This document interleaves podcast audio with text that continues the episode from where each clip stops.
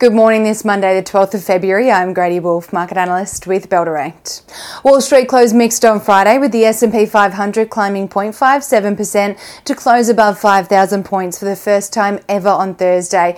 And as investors responded to December's revised inflation report that came in below the first reported reading. The Dow Jones fell 0.14% at the closing bell on Friday, while the tech-heavy Nasdaq ended the day up 1.25%. Over the five trading days last last week, the S&P 500 added 1.4% in its fifth straight positive week. The Dow Jones rose will remain flat across the week, and the Nasdaq rose 2.3%. The initial December inflation reading of 0.3% growth was downwardly revised on Friday to a 0.2% increase, and core inflation results for the US are due out later this week. Strong earnings results are also driving investor confidence in the US as tech megacaps, including Nvidia and Alphabet Alphabet rallied 3.6% and 2% respectively on Friday, while Cloudflare soared 19.5% on strong earnings. Over in Europe, markets closed slightly lower on Friday as investors digested corporate earnings results despite the release of favourable economic data out in the region. The Stoxx 600 fell just 0.08% on Friday. Germany's DAX lost 0.22%. The French CAC dropped 0.24%. And in the UK, the FTSE 100 ended the day down 1.3%. Fresh inflation data out of Germany released on Friday indicated inflation fell to 3.1% in January, which is a positive sign for Europe's largest economy. Locally on Friday, the ASX 200 rose 0.07%, led by the technology sector rallying 1.12% and healthcare stocks adding 1%, while losses among energy and utility stocks weighed on the key index.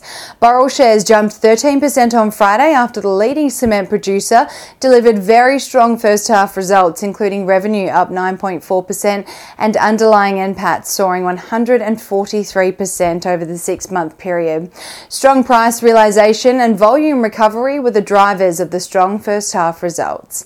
Local uranium stocks took a hit on Friday after Canadian uranium miner Cameco announced plans to expand production at its Cigar Lake mine and the McArthur River Key Lake mine to address the growing global demand for the key commodity.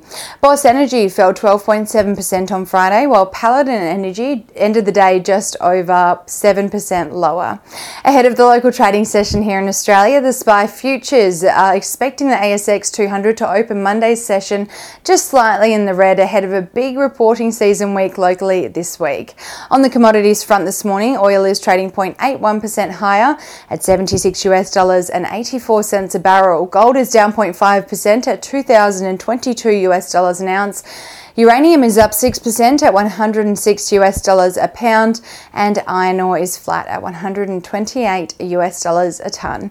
One Aussie dollar is buying 65 US cents, 97.29 Japanese yen, 51.67 British pence, and one New Zealand dollar and 6 cents.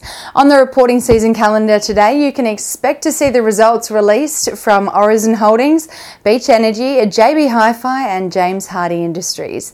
And now let's dive into some trading ideas your consideration today.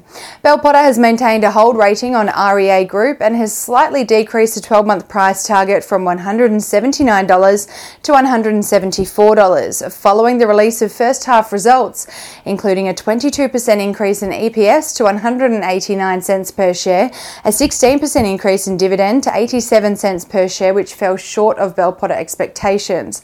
Despite the strong quarter, Bell Potter believes the current share price of 176 $6.43 per share has REA Group relatively fully valued.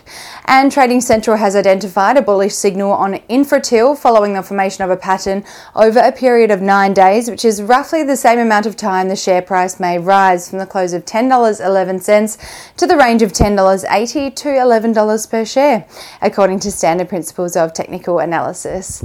And that's all we have time for this Monday. Have a magnificent day, and as always, happy investing.